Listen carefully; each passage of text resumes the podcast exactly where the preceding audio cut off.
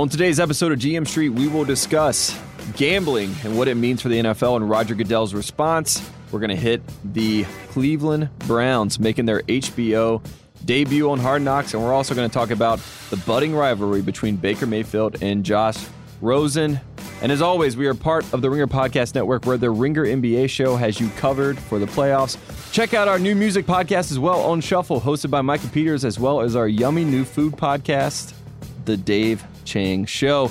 And of course, be sure to check out TheRinger.com where we have Westworld coverage, the NBA takes that'll give you all the spice you need, and more.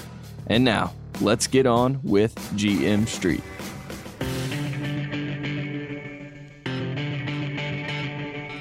Welcome to GM Street, part of the Ringer Podcast Network. It is Monday, it is May 21st, and it is a dreary day in Hollywood. And I am joined on the line by Mr. Mike Lombardi. Lombardi, how you doing?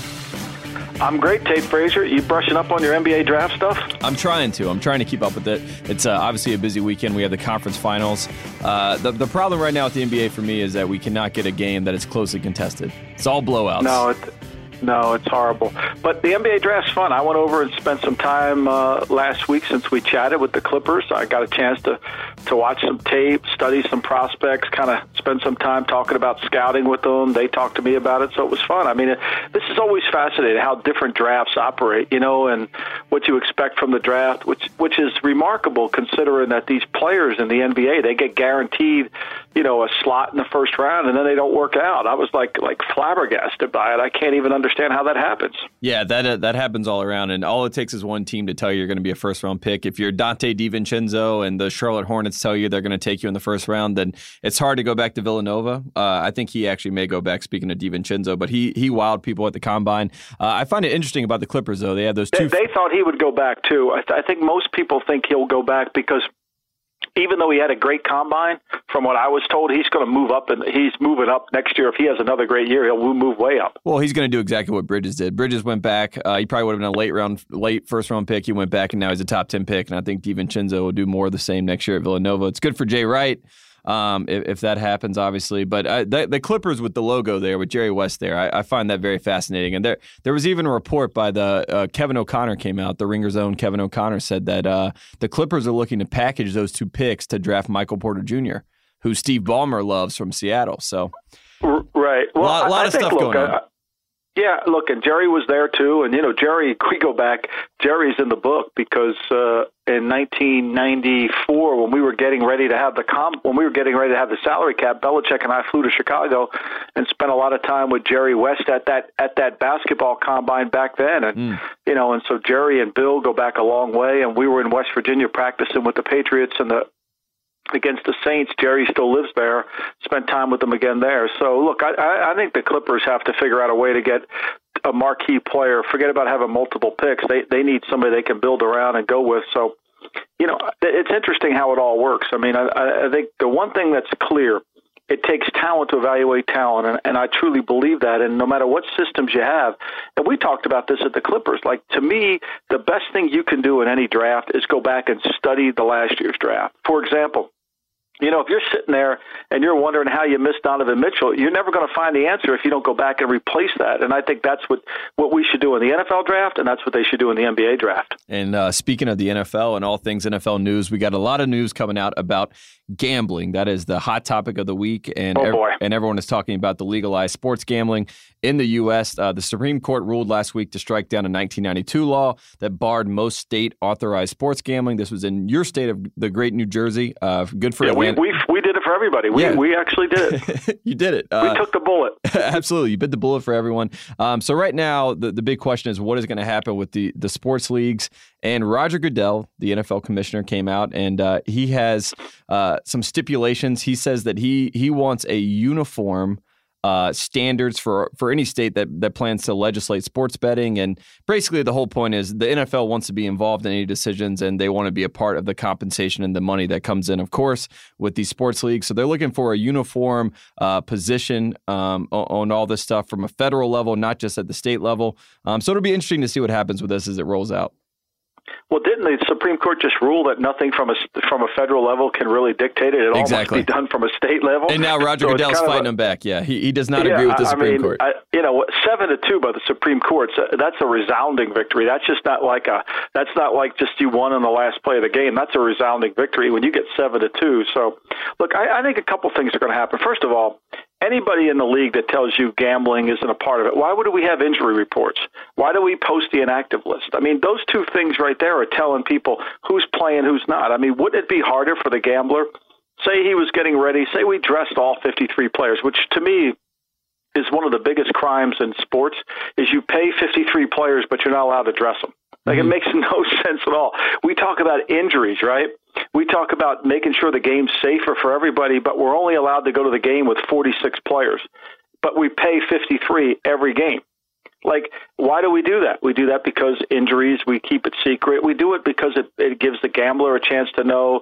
We see the line shift at 12:30 on Sunday, you know, Eastern time based on who's inactive and who isn't active, you know, but if we don't have that list, it's really hard to have a line. It's hard to shift it. So, for all the stuff that the NFL says it wants to do to protect itself about gambling, every rule that's put in place is about the whole integrity of the injury list is about gambling. Mm-hmm. I mean, look, you know, if we didn't didn't have an injury, if, if there was no injury list, that injury list isn't for the clubs. Trust me, nobody in the, that works at a club looks at it and says, "Oh my God, you know Tom Brady's doubtful this week. He's not going to play." Everybody knows he's going to play. He's just listed as doubtful, right? I'm pretty sure that Tom Brady is listed as questionable every single week, right? That that's the allure of uh, yeah. I Bill mean, nobody in the league pays attention to that. You know, everybody pays attention to who's on the inactive list, but you prepare as if you know the injuries are just a phony. So I, I, I think twofold. I, I think it's going to.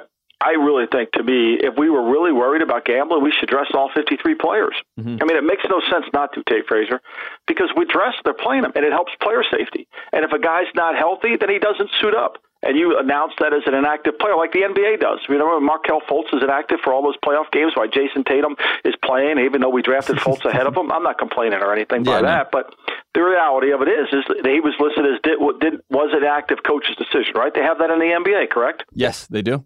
That, it, that, that they do. I don't see why they can't do the same thing in, in the NFL. And look, they better embrace gambling in the NFL because it's going to be a huge moneymaker. And where the teams are going to make most of their money is when they're going to be able to put a betting parlor in the stadiums. Think about that, Tate Frazier. Yeah, Think it, about being able to bet at and after the first quarter. Think about going to the game and being able to bet on who scores the first touchdown, or being able to do all those things it, it makes it brings the casino environment into the sports arena and i've actually seen some people make some great points about even the fact that it can trickle down to you know women's sports and WNBA and how it could help that sport. And and for people are gambling then you know they're going to be invested and involved in that. So there is some good side of this. Obviously what Goodell is saying is that you know his whole point is they want to protect uh, this is a quote from him he wants to protect the fans and penalize bad actors here at home and abroad and we should say the fact that it does become legal opens up the door for, you know, agencies to be put together to make sure that some of these bad actors aren't out there. The fact that it is quote unquote illegal in some places right now means that bad actors can do things, you know, uh, below and behind scenes. Uh, and now that it is, you know, bringing to uh, being brought to the forefront, that will most likely be good. Um, I also want to talk about. Look, we've had bad we've had bad actors. I mean, the NBA had that referee that was a bad actor. Of I mean, course. you know, we're all we're all still paying a price for Arnold Rothstein. I mean, let's face it. I mean, you know, the guy in the Black Sox scandal back at what 1911 or something like that. Is Look, it? I, I, I think this. I, I think it's good for the game. I think it's going to be more money, and I think you hit the nail on the head. It's going to generate just like fantasy has generated more interest in the game. It's going to generate more interest. But I think this this is what I truly believe. I believe the TV, the pregame shows are going to decrease in popularity if they don't go on and talk about who's going to win the game. Mm-hmm. I think the, the the pregame shows, the fluffy pieces, the player interviews, those are all good. That's for during the week. But before the game, an hour before the game, if you don't come on TV and say, I like this game. I like that game. Here's what I do. React to the injuries and give fans, you know, set up an account and pretend you're, you know, a, a gambler. I think you're going to lose the interest of everyone. And we should say it was the 1919 World Series. I will, I will put that out 1919, there. 1919, I apologize. No, the 1919 World Series. I'll bring that up. But it brings us to a larger point. And a guy who did do that was Jimmy the Greek. Uh, people have probably seen the 30 for 30 on him and his impact. But he did do that. He came on and, you know, he was a bettor. You he know, fl- he, he was known he as. It. He, you know, he set the line. Yeah. What he would do, this is now 12:30 was when the NFL Today on CBS started, and at 12 o'clock he had a radio show. I was just laughing about it. I ran into I ran into an NFL TV person the other night in Los Angeles, and we were laughing about the Greek and how the Greek would at 12:15 on his national radio show would pick three games and then on his TV show on the NFL Today, he would pick the opposite of those three. So if you're driving in the car, you got one version. If you were at home, you got another version. One version was always going to be right, correct? Mm-hmm, so course. he kind of looked like a genius, but the, he never really said, "I like this team by seven. He always fudged around it, but it was extremely popular. And when I went to work for CBS, this is how popular it is. They told me at CBS, other than Michael Jordan, and he was bigger than Michael Jordan before he made the ridiculous comment in Washington, Jimmy the Greek. Yeah, Before that, mm-hmm. he was the most popular cel- celebrity that couldn't go through an airport. He could get a table at the Carnegie Deli, no matter how far the line was down the street. He could get any restaurant in the world. He had a suite at the Sheraton. He was because he was telling people who to bet. That kind of charisma, that that's what America is looking for from somebody. Now he was basically talking to NFL owners about what they thought about the game loved the Raiders, would talk to Al. Al loved him. Al Davis loved him. They were always on the phone. He was always pro Raider, and so he was always trying to pick Al's brain on who Al thought was going to win the game. But I, I think we're headed for that a little bit. I really do. And I will say, I, I think it's an open spot for Cousin Sal to make his entrance and, and become that guy, the the, oh, the 21st century version. Cousin Sal's going to be huge. Every you know, and, and everybody's going to want to know how the how the game's going to go, how it's going to be played, and and you know, even the, the little old lady sitting in Des Moines who does you know, bets ten dollars in those card games. You know, when you're back in New Jersey, they pass out those cards, you know, where you bet the, you know, they have the betting lines right mm-hmm. on them, and then they have the they have the teaser games. You bet ten games with the teasers. I mean, all that stuff is going to be just so impactful, and it's going to be such a generating interest into the game that I think if the NFL takes this approach that, oh no, you know, gambling's bad, hell, they've been doing everything to support gambling all along. Something that's going to generate a lot of interest is the Cleveland Browns, uh, the great Cleveland oh Browns. Oh my gosh! Uh, headed by Hue Jackson and the Haslam family, they are going to be. Huey's jumping in. Did he jump in the water? Did he jump in Lake Erie yet? I think he's got to at this point. I think that might be the opening scene of Hard Knocks. It's the 13th installment right, of Hard Knocks. He has a date. He's going to do it. He promised to do it. Did, did he actually do it yet? I don't think he's done it yet, but I know that he will do. That will probably be the first scene of Hard Knocks. If I had to guess what's going to happen to open up the series, it will be Hue Jackson jumping into Lake Erie, and then we'll get the full cut, the full, you know, full promo of what what this Hard Knocks seasons will look like. Um, we have the storyline, obviously, of Tyrod Taylor and Baker Mayfield, who's going to be the the QB one there. Baker Mayfield, obviously, the number one pick. Um, but just, just the full landscape, looking at the Cleveland Browns, we're going to get everything we wanted to see. This is going to be pure drama, and uh, I know we're going to be tuned in for it because it's going to be too much fun with Huey headlines. You know, I, I think this is a really a dangerous thing for the Browns because when you let those cameras in, and guys like Gregg Williams, who's never been shy around a camera, right? Mm-hmm. And he's going to want to have people, you know, he's going to be looking for his next head coaching job. Todd Haley's not shy around a camera either. And then, of course, Huey headline. He no one's you know Huey loves the cameras more than anybody. He'll probably have a camera follow him all the way when he wakes up to he goes to sleep. Let's so, hope he has a GoPro on his head. That's what I'm I feel bad for John Dorsey. I really do. I mean, this is going to be a circus beyond a circus, and it's going to document it. I think what happens is when you let these cameras come in there, you get evaluated by John Q. Public. They find out whether you really actually know or what they're reading in the paper about you is actually true. And I think it's going to be fascinating. Now, the teams have the cutting right to not let something out there, so they always have the final editorial diversion. But I can only imagine, and this is just one more thing that they have to manage in Cleveland as they're moving forward. I, just, uh, to me, I would think uh, any other year, but this year would have been a better year for them. Yeah, and they're trying to restart and rebuild, obviously, with with Baker being there. And uh, speaking of Baker, he he talked about Josh Rosen. You know, Josh Rosen was the tenth pick in the draft, went to the Arizona Cardinals, and he made this comment afterwards that some people have said was probably not uh, in the in the right tone for what you say after you get drafted tenth. He said there were nine mistakes made in front of him. And uh, Baker Mayfield made a comment that you don't want to be scripted like that. Uh, Josh Rosen backpedaled a little bit. He said uh, he was talking about the quarterback, so it wasn't all the players that were taken in front of him. But now we got a little bit of a rivalry between these rookie quarterbacks, between Rosen and Mayfield. Who knows if they may see the field? We don't even know yet. But uh, right now, just talking about Baker and Rosen, I mean, that situation between those two guys, I, I find very fascinating. You know, I think it's going to be interesting to see how it all plays out. I mean, you know, right now, you know, May is to me, May is almost the worst lie month of the year. I mean, other than April before the draft when yes. everybody lies, May or, is or the, the day after the draft when everyone's calling each other and saying how great they did in the draft. Yeah, I mean, May is the over exaggeration uh, time of the year, and for me, it's going to be interesting to see, you know, how Baker adapts to what he's playing in the role. And they made it very clear that Tyrod's going to be the backup. And, and I think Rosen's going to have to compete with Glennon. He's going to have to compete with Sam, who's not healthy yet, and he will be eventually. But I mean, Rosen, to me, if he does anything at all, then he, and he looks anything good at all in preseason camps, you know, not in mini camps, because let's face it, Tate Frazier, these mini camps, everybody's talking about every day you go online and you read about who's on the who's on the bubble, who's who could be a starter, who couldn't.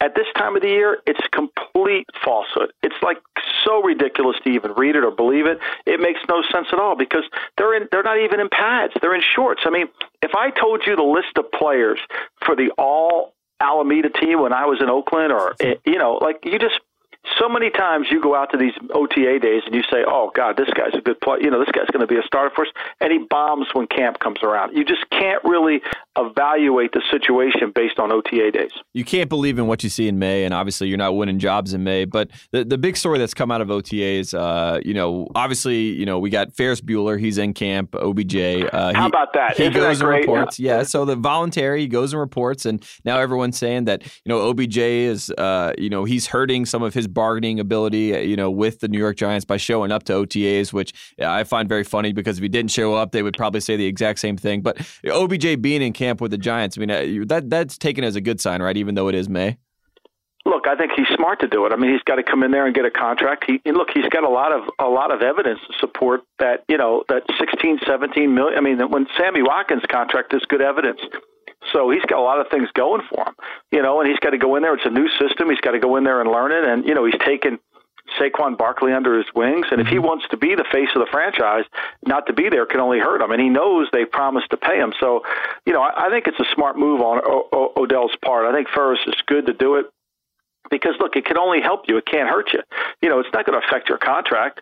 I mean, they're trying they're trying to get him done. He, there's a market. The one thing about doing high level contracts, there's usually a market in place. There's mm-hmm. usually uh, something where you can cling to, where you can say, okay, this guy's better than that guy. This guy's, and the contracts that eventually get done and he's not actually fully has passed his physical to go back on the field, but being there is a quicker way to fully pass your physical and being back on the field. I can tell you that. Yeah, and it, it did come out that you know there have been good signs. They said he looks good after his uh, his surgery recovery. I I was at UCLA a couple of weeks ago, and he was working out on the football field. They had like a closed little session, and he was running routes out there, and people were all excited. So it seems like OBJ is out and about and uh, trying to make an impact. Uh, one of the you talked about faces of the franchise and what that means. Uh, one of the guys that is the face of the franchise, and for the New England Patriots is Tom Brady, who is absent from OTAs. Uh, we, you know, we just said it is May. That may not mean much, but Tom Brady has been out and about. He's been speaking a little bit that he does feel a little bit slighted, and you know that may be coming down to compensation a little bit. So, should we worry about Brady not showing up and being around for the Patriots? You know, I, I think sometimes the the older guys, it's better that they don't show up. Mm. I, I say that because, look, the, you know, the wear and tear on your body. I mean, how many more times does Brady really need to go out there and go through an OTA day? you know, I mean, and and you say, well, timing with the players. Well, some oftentimes these OTA days, you got to practice. Guys are hurt. Guys are missing this practice. It it really is about trying to develop your team for the younger players. I mean, the more the, the more you can get reps for the Sam Darnolds and the young players, the better team you're going to have, and the better they're going to be able to play during the season, once the regular once the training camp starts. But for Brady to miss, you know, I, I, I'm look, and it's not because it's the Patriots, because I'm a fan of the Patriots. It's because I think look, he can find his way, and eventually he's going to get there. Football players play football. Eventually he has a contract. That'll all get worked out. Gronk's going, but you can't be in or out. I mean, one thing about the OTA days, I think for it's important. If you don't want to be there, don't come. But the one thing you can't have is in or out. Like one day I'm going to come on Monday, next day I'm going to come on Tuesday. That won't work. Either you're in or you're out. So if you're either going to be for the whole 12 days of OTAs and then you have to come for the mandatory minicamp, or just don't come until the mandatory minicamp because I think the other way just affects you. And and that's always been to me the best way to handle it. Either you're in or you're out. I want to talk about uh, the defensive player of the year from last year, uh, Aaron Donald with the uh, Los Angeles Rams. Of course, he did not attend the Rams offseason program that started in April. He is in the last year of his rookie contract, set to make about 6.8 million this year. So obviously part of his fifth year option. He is holding out for a new contract. And, uh, you know, the mini mandatory mini camp for the Rams starts uh, June 12th. Um, so people are interested to see if he'll show up for that when it is mandatory. But the, the whole Aaron Donald situation, obviously bringing in Suh and bringing in Talib and all these guys and, and stacking up that defense, you still need the defensive player of the year on that side of things to get things really rolling for the Rams, right? Uh, oh, no doubt you need it. But I mean, look, the one thing you know for sure is the fact that you you're going to get like the market's been set, right? So it's not that difficult to figure out that, you know, somewhere Fletcher Cox's contract or Kawann Short's contract or Marcell Dareus, those are the guys that, you know, the market is there and the defensive players that impact the game. So, you know, if you're if you're Aaron Donald, you're looking at Fletcher Cox deal and then you're looking at the then you're looking at the edge rusher deals because he impacts the game. You're looking at Von Miller's deal.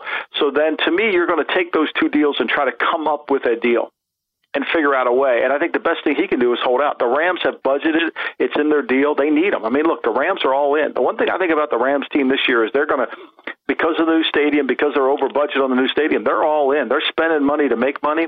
And I think they know they need to get Aaron Donald. Him not being there, again, I'm not worried about it in May. You worry about it when it gets to August. But really, for him, the way he played last year after missing most, most of camp, I think the kid stays in good shape. It's just a matter of getting his contract done. Then he comes in and impacts it. And it also comes into the fact that he's got Suh lined up next to him, which to me makes it really hard. Now you got to have three on two inside all the time in terms of your protection schemes. Yeah, they did all they could personnel wise to incentivize Aaron Donald to want to be back on the field with some of those playmakers that they brought in. Uh, one playmaker also that it, that is still sitting out OTAs is Julio Jones. Um, there was a lot of stuff that came about this offseason where he deleted a bunch of Falcon stuff on Instagram, and then it came out that he was trying to prove a point to uh, Alabama players about having a quote unquote fresh start on social media. Dimitroff came out the GM of the Falcons and and said Julio and the organization are doing very well together and that he had good discussions with Coach Quinn and that they're in a great spot. So it, it seems like Julio Jones, they're, they're figuring that situation out in Atlanta, even though he is also not uh, at OTAs. Well, look, he's got Antonio Brown making 17 million, right? Mike mm-hmm. Evans is at 16 and a half a year. DeAndre Hopkins is at 16 too, and Julio's at 14 too. So Julio's been passed you know, and that doesn't sit well. I mean, Allen Robinson just signed a new deal with the Bears, and he's at 14 million a year. So Alshon Jeffery just signed a deal with the with the Eagles. This is, these are fresh deals. He's at 13. So the problem with these deals, what happens is these deals always make players unhappy because when they come in, the players that are better. I mean, look, we know this. Julio's is better than most of these guys making more. I mean, Jarvis Landry's making more money than Julio Jones. How could that possibly be? Yeah. Right? Yeah. So Julio's not going to come in, and no matter what Dimitroff says, it's something you're going to have to deal with because it's been a problem for it's been a problem with Antonio Brown. Mike Evans got this new deal. All these players. I mean, that's the biggest issue. You can't, you know, it's an issue for Gronk because Gronk's sitting here saying, "Would you trade Mike Evans for Gronk?" Of course, you wouldn't trade Mike Evans for Gronk. I mean, DeAndre Hopkins is a great player. These guys impact the game, so why shouldn't they make more? And I think that's the biggest issue. I mean, look, it, it, it's a challenge to always pay. You have a contract, the guy should stick in, but they're going to have to do something with Julio because he's significantly better than the guys who are making more money than him. Absolutely. All right, Lombardi, we're going to take a quick break here, and we're going to come back and talk about the Panthers sell to David Tepper, uh, Nashville having the NFL draft, and a couple uh, more storylines that are all around the NFL. Be right back.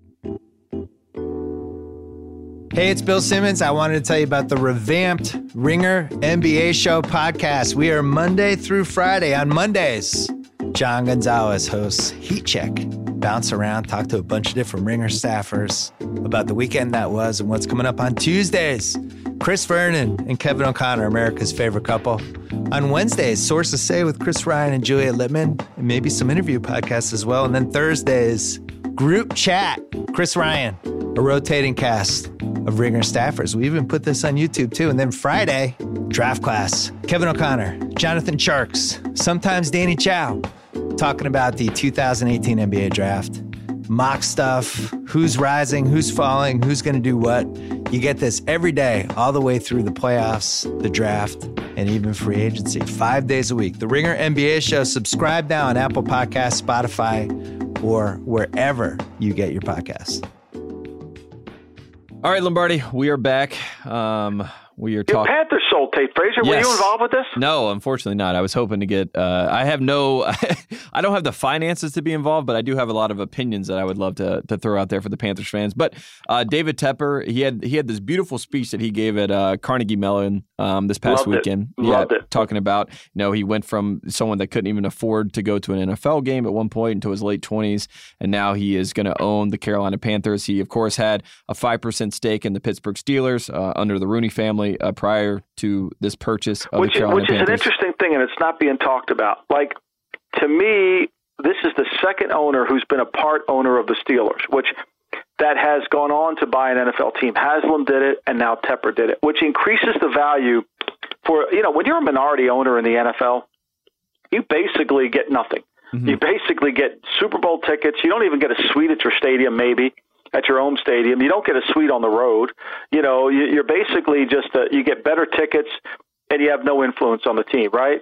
So the Steelers, by having this minority interest in their team because they had to sell those racetracks and they needed more revenue, they needed more cash in their building, have created this like if you go and become a minority partner for them, you're almost I'm not saying you're guaranteed, but you've been vetted and you're you, you have inside information to, to be the next guy. So if you want to buy if you think the Tennessee Titans are going to come for sale or you think the Denver Broncos are going to be for sale, then you're going to be a minority inter. You're going to want to have interest in the Steelers minority minority ownership because it's going to put you in at least the pace car or the front car of the race to get the next team. Mm-hmm. And I think that's a story that's not being told. And it's almost like the value of the Steelers, that little share is more than you think it is because of this ability to be able to join the boys club without really having to worry about uh, people from the outside. If Tepper didn't get this and somebody else did, the value of that Steelers position wouldn't be as high. And, and and could it be one of those things too, where uh, with, with him being in with the Rooney family, you know, you you don't have to worry about all the background checks that go into this. I mean, he, like you said, they're already vetted. You're already you know sort of welcome into the NFL family, and that that's sort of the tough part of this, and to parse through that because when Stephen Curry, you know, was putting out there that he wanted to be a part of some sort of ownership bid, you know, he he wasn't vetted within the the NFL ranks, and people may know obviously the name and everything, but it, it seemed like it was some sort of a bigger process and a bigger deal. So with Tepper, um, you know, people seem to be very excited about this. Peyton Manning was a name that was thrown out there. I don't know if he actually got in the ownership group with Tepper. I, I don't think he really did. I, I think t- Peyton has, is being is being tactical in what he wants to do and strategic. I don't think he's ready to just jump on to uh, any, any team anywhere. And it's going to be interesting to see what Tepper does. I mean, you know, all the lines came out. He's very happy with everybody at at, at uh, Carolina and status quo. Well, I mean, what else do you expect the guy to say? You know, mm-hmm. he's go down there, he buys the team, he's going to run the team like the Steelers. I mean, you read his quotes; it's the same exact quotes you read when Jimmy Haslam bought bought the Browns, and nothing that Haslam has done has represented anything that the Steelers that he would have learned working for the Steelers. So. I think the one thing these owners that buy new teams they should all take advice of is they should all operate in the NFL as if the other 31 teams are their competitors and not their friends. I think that's the hardest lesson for them to learn because they've just joined this exclusive club, but this exclusive club really doesn't want them to win. Yes. Yes, and it is uh, obviously it's it's always new and different as, as, we roll into these to these situations with uh, ownership, and obviously there will be. Um, I, I, know a lot of people in Carolina are very excited to have Tepper come in, but there is you know the old regime with Richardson. Richardson had a very big following in Charlotte. I think some of that is uh, tempered down a bit, but uh, it'll be interesting to see how all that plays out. Uh, speaking of football leagues and, and and trying to figure out what the future is, there is a new uh, football league that is coming. It is the Alliance of American Football. The AAF is the name of it. Uh, San Diego is a, one of the cities. They, they now have five franchises that they found. Phoenix is the most recent one. There's some old. And Rick uh, Neuheisel's the coach. I mean, this is hilarious. This is unbelievable. I, I can't wait. Like to me, I think the next league that that that would come in would have to be partners with Netflix. I mean, you know, like or partners with Hulu or so one of those, because then they can stream the games and you actually have revenue coming in. How is this going to make it, Tate Frazier? How is it like? Well, like I would think the league would be like a developmental league to develop coaches and young people so it could supplement the other. But these are guys that have already been doing it for a long time. And like Brad Childress left a job in the NFL to become the head coach of the Atlanta team, and Rick Neuheisel was playing guitar on the CBS um, on on college football on Saturday afternoon. Now he's going to go coach a pro team. Yep, and and that that it comes back to the name recognition in football circles. Uh, you have Bill Polian, right, who's a part of this major football league of people. But he's still going to be doing ESPN. He's not going to be doing the league. Yeah, well, he, he's going to be all over the place. It seems like. Uh, I don't know how he does it. Yeah, there must be two Bill Polian. Yeah, he may have like a doppelganger or something out there. Um, but but it is funny to see some of these big name guys be a part of this league, and you know, it, it, there will be people that tune into this just because of those names, like a Brad Childress, like a Bill Polian, um, and and people will see what it is and, and what it looks like. But uh, I'm interested to see if it can work out and if it can play out, and, and where is the money and where is the interest coming from? Because obviously, you know, there's a lot of people that think the NFL is you know the popularity is declining. So it's interesting to bring in another I don't league. think that's at all. I think you know they just sold the, the Panthers for two point two billion dollars. Yeah, yeah. How is it declining? I think it's going up. I think now with gambling coming in, it's going to increase. I think this league has a chance to. On the surface, it has a chance to do something. It just depends on the product that you put out there. And look, let's face it. If you can develop quarterbacks and you can develop the game better, I, I, I would think that I would think the the uh, the World League over in Europe would still be good. I mean, they should still go back to Germany and play those t- those games are sold out and expansive. But I have a hard time thinking that these cities, like people in San Diego, are going to stop what they're doing and go over and watch a pro team. I just have a hard time with that. Of course, and then you also the their I think their big push that they're putting out. They have no kickoffs in the in the Alliance Football League and uh, no TV timeouts, and they have sixty percent fewer commercials. Uh, so that is apparently the draw. That means sixty percent less revenue, right? Exactly. yes that is the translation. Uh, it is not like the NFL is wanting to put commercials on. That is uh, how they fund everything. Um, let's talk about a little bit more about just, just news and notes around the league. Uh, we have um, Nashville uh, is involved. They're going to have the NFL draft. Um, That's going to be great. I mean, like like Philly, like the last two drafts, Philly and Dallas have been remarkable, right? Mm-hmm. I, it's going to be interesting to see what Nashville does. It's going to be fat. I mean, like I don't know how you could get better than Philly or Dallas in the last two drafts. I hope Nashville's, you know, I hope they just blow it out because it's a great city. It's a great There's so city. much to do. There's mm-hmm. entertainment. I mean, there should be, it should be a party. It's remarkable. 45.8 million people watch the draft. I mean, you know what's even more remarkable is, and, and I know some people, you know, I, I love the NBA too, and people are hogwashed over the NBA. Did you realize that the Celtics Cavs game had a lesser rating than the Pro Bowl?